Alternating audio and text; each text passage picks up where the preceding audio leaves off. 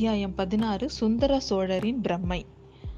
மறுநாள் காலையில் பார்த்தீங்கன்னா சுந்தர சோழ சக்கரவர்த்தி வந்து தன்னோட தன்னோட பொண்ணு குந்தவி தேவியை வர சொல்கிறாரு மற்ற எல்லாரையும் தாதிமார்கள் ஏவலர்கள் காவலர்கள் இவங்க எல்லாரையும் தூரமாக இருங்க அப்படின்னு சொல்லிட்டு குந்தவியை பக்கத்தில் உட்கார வச்சுக்கிட்டு அவள் முதுக தடவி கொடுத்துட்டே இருக்காரு.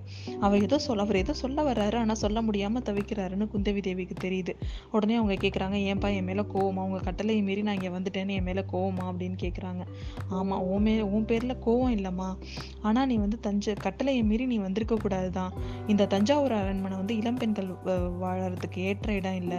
நேத்தி கூட உன்னோட கூட வந்த அந்த கொடும்பாளூர் பெண் வந்து மயக்கமாயிட்டான்னு சொல்லி சொ எல்லாரும் சொன்னாங்க. இப்போ அவளுக்கு உடம்பு எப்படிமா இருக்கு அப்படின்னு கேட்குறாரு அவள் இப்போ அவளுக்கு பழையாறையிலேருந்தே அப்படிதான்ப்பா இருப்பா. அவள் இப்போ பரவாயில்ல. அவள் கொஞ்ச நேரத்தில் சரியாயிடுவா அப்படின்னு சொல்றா.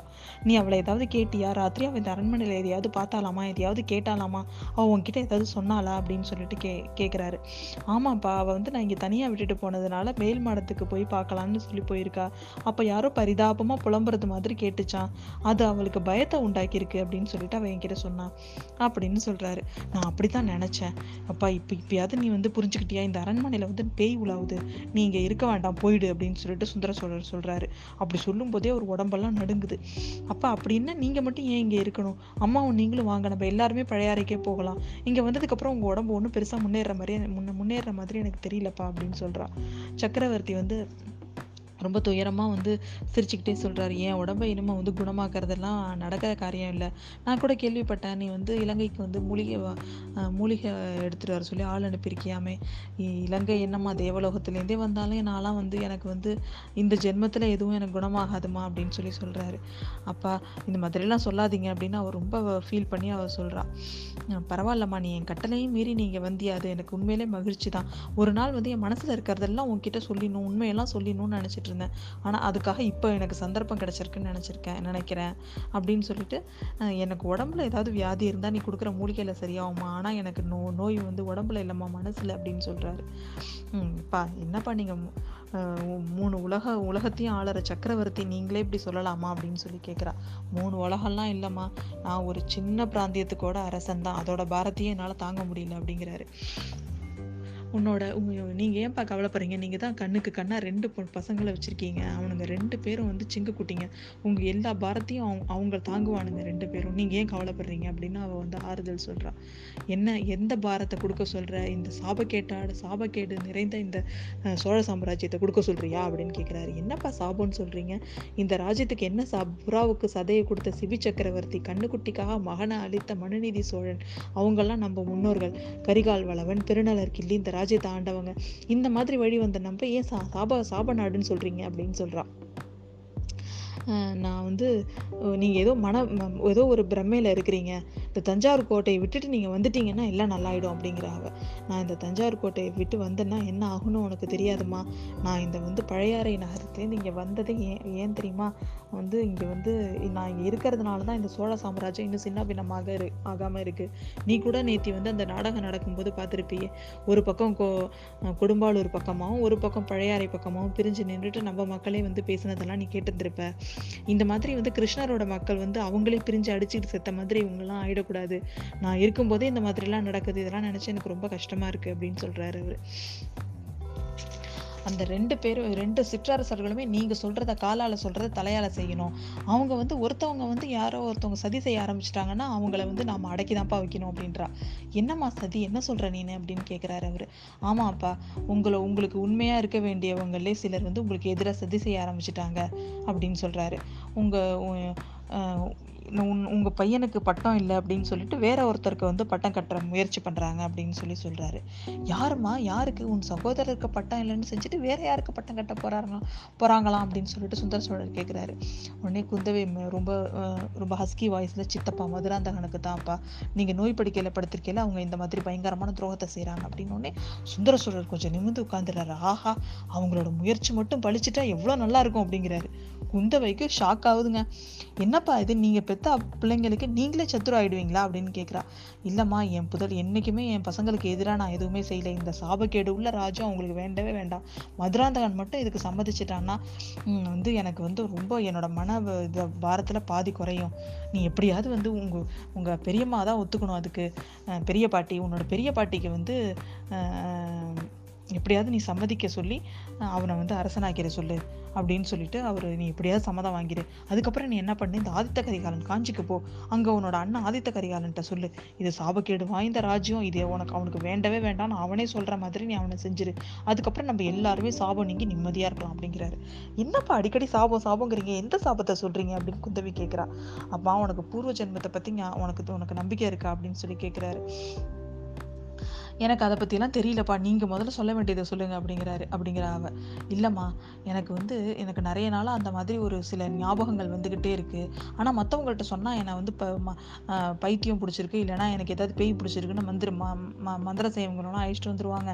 நீ அந்த மாதிரிலாம் இல்லாமல் நான் சொல்கிறத வந்து உண்மையாக கேட்பியா அப்படின்னு சொல்லி கேட்குறாரு நீ என்ன நான் சொல்கிறதெல்லாம் கேட்டு சிரிக்காமல் என்ன கேட்பியா அப்படின்னு கேட்குறாரு கண்டிப்பாக நான் கேட்குறேன்ப்பா அப்படின்னு அழு அவளுக்கு அவ்வளோ கண்ணீர் முட்டுது கண்களில்.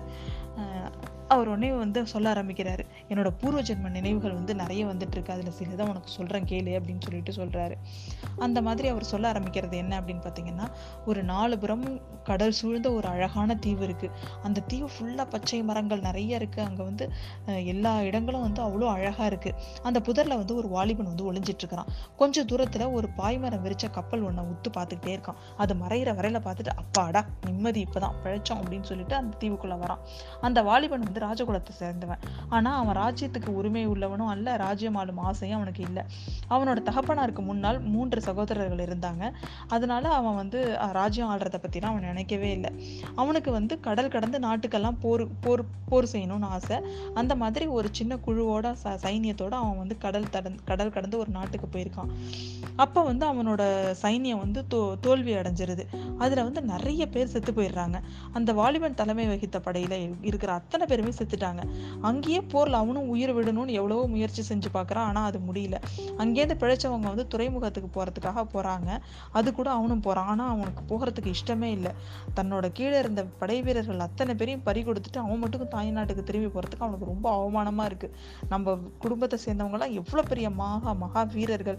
அவங்களோட வீரத்துக்கெல்லாம் நம்ம வந்து இந்த மாதிரி இது ந- அவமானம் ஏற்படுற மாதிரி நடந்துக்கிட்டோமேன்னு அவனுக்கு அவ்வளோ இது அவமானமாக இருக்குது அதனால் அவன் என்ன பண்ணுறான் ஒரு ஒரு ஒரு தீவு கிட்டக்க அந்த ம அந்த கப்பல் போகும் பொழுது யாருக்குமே தெரியாமல் அந்த க- தண்ணியில குதிச்சு அந்த தீவுக்கு வந்துடுறான். அவன் இறங்குனது அவங்க தண்ணியில் குதிச்சதையோ அந்த தீவுக்கு போனதையோ அங்கேருந்து அவங்க யாருமே பார்க்கல. அவன் வந்து அந்த அந்த தீவுலயே வந்து ஒரு ஒரு மரத்து மேலே ஏறி உட்காந்துக்கிட்டு அவன் பகல் கனவு காண ஆரம்பிச்சிட்டான். அப்போ பார்த்தீங்கன்னா திடீர்னு ஒரு மனித குரல் அதுவும் ஒரு பெண்ணோட குரல் கூச்சல் கேட்குது திரும்பி பார்த்தா ஒரு பொண்ணு ஒருத்தி கூச்சல் சத்தம் போட்டுக்கிட்டே ஓடிட்டு இருக்கா. அவளை தொடர்ந்து ஒரு பயங்கரமான கரடி ஒன்று ஓடிட்டு இருக்கு. அந்த பொண்ணை அது கொன்னுட போகுதுன்னு சொல்லிட்டு உடனே அவன் மரத்துலேருந்து இறங்கி அந்த மரத்தில் அவனோட வேல் ஒன்றை சாத்தி வச்சிருக்கான். அதை எடுத்து அதை குத்துறான். அதை அது மேலே குறிப்பாத்து அடிக்கிறான். கரெக்டாக அது மேலே போய் பட்டுருது. அது உடனே அந்த பொண்ணை விட்டுட்டு இவனை நோக்கி வந்துடுது அது- அதுக்கும் அந்த அவனுக்கும் அந்த கரடிக்கும் பயங்கர சண்டை நடக்குது. அதில் அந்த கரடி செத்துருது. அப்போ பார்த்தீங்கன்னா அந்த பொண்ணு ஒரு அந்த பொண்ணை தான் அவன் பார்க்குறான் அவன் நல்லா இருக்கலாம் என்னன்னு திரும்பி பார்க்குறான் அவன் ஒரு ஓரமாக ஒரு மரத்துக்கு பின்னாடி ஒளிஞ்சிருந்து இதை பா இவங்க இவங்க இதை பார்த்துக்கிட்டே இருக்கா. அந்த பொண்ணு வந்து அந்த காட்டிலேயே வாழற பொண்ணு மாதிரி இருக்கா. ஆனால் அவ்வளோ ஒரு பேரழகியாக இருக்கா அந்த பொண்ணு. 对。அவளை வந்து பிடிச்சி அவள் எங்கே யார் இங்கே எப்படி இருக்கன்னு கேட்கலான்னு சொல்லிட்டு அந்த பொண்ணை துரத்திட்டு போனால் அந்த பொண்ணு வந்து மான் மாதிரி துள்ளிட்டு ஓடி போயிடுறா. அவன் அவளை தொடர்ந்து அவனால் போக முடியல. ஏன்னா அவன் ஏற்கனவே ரொம்ப சோர்ந்து போயிருந்ததுனால அந்த இடத்துலயே அவன் படுத்து தூங்கிடுறான். படு- அங்கேயே படுத்துடுறான். அவனால் அதுக்கு மேலே போக முடியல. கொஞ்ச நேரம் கழிச்சு அந்த பொண்ணு வந்து வேற ஒருத்தரோட திரும்பி வரா அந்த இடத்துக்கு.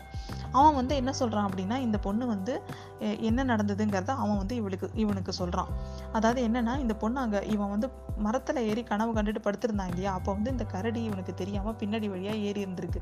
அதை இந்த பொண்ணு பார்த்துட்டு தான் கூச்சல் போட்டு கவனத்தை திருப்பி அவ ஓடி இருக்கா. அப்பதான் வந்து இவன் அதை பார்த்துட்டு அந்த கரடியை வந்து கொண்டு இருக்கான். இதை கேட்டதுமே அவனுக்கு வந்து ரொம்ப தன்னை காப்பாத்திய பெண்ணுக்கு அவன் வந்து நன்றிய நன் நன்றி தெரிவிச்சுக்கிறான். ஆனா வந்து அவ அதுக்கு எதுவுமே பதில் சொல்லல. அதுக்கு பக்கத்துல இருந்தவன் தான் திரும்பவும் அவன் வந்து பேசுறான். இவனுக்கு ரொம்ப வியப்பா இருந்தது ஏன் இவ பேசவே மாட்டாளா எதுவும்? அப்படின்னு சொல்லி கேட்குறான் ஆமா அவளுக்கு வந்து காதும் கேட்காது. அவனுக்கு இப்போ வாயும் பேச முடியாது. ஆனா அவனுக்கு அவளுக்கு கண்ணு நல்லா தெரியும்.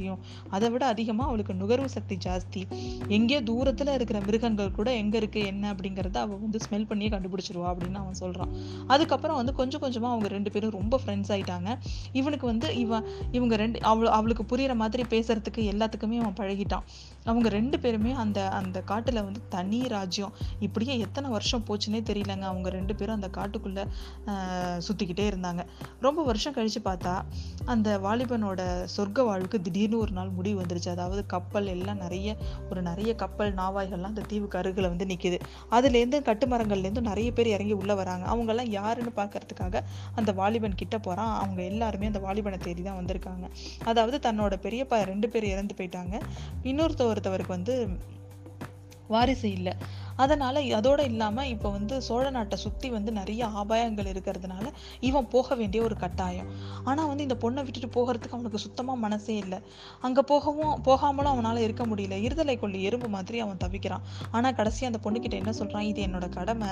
நான் போய் வந்து என்னோட கடமையை முடிச்சுட்டு உன்னை வந்து நான் கூட்டிகிட்டு போகிறேன் அப்படின்னு அந்த பொண்ணுக்கிட்ட சொல்கிறான் அவன் சொல்லிட்டு போகிறானே தவிர அவன் மனசு முழுக்க அந்த தீவிலே தான் இருக்குது அந்த பொண்ணும் வந்து அந்த தென்னை மரத்து மேலே ஏறி அவனையே ஆர்வமாக பார்த்துக்கிட்டே இருக்கா. அவன் தொண்டை அடைக்க நாக்கு தழுதழுக்க அந்த அந்த தீவுலேருந்து அவன் வந்து சோழ நாட்டை நோக்கி போறான். இதுக்கப்புறம் அவர் என்ன சொல்றாரு அப்படிங்கிறத அடுத்த அத்தியாயத்தில் பார்ப்போம்.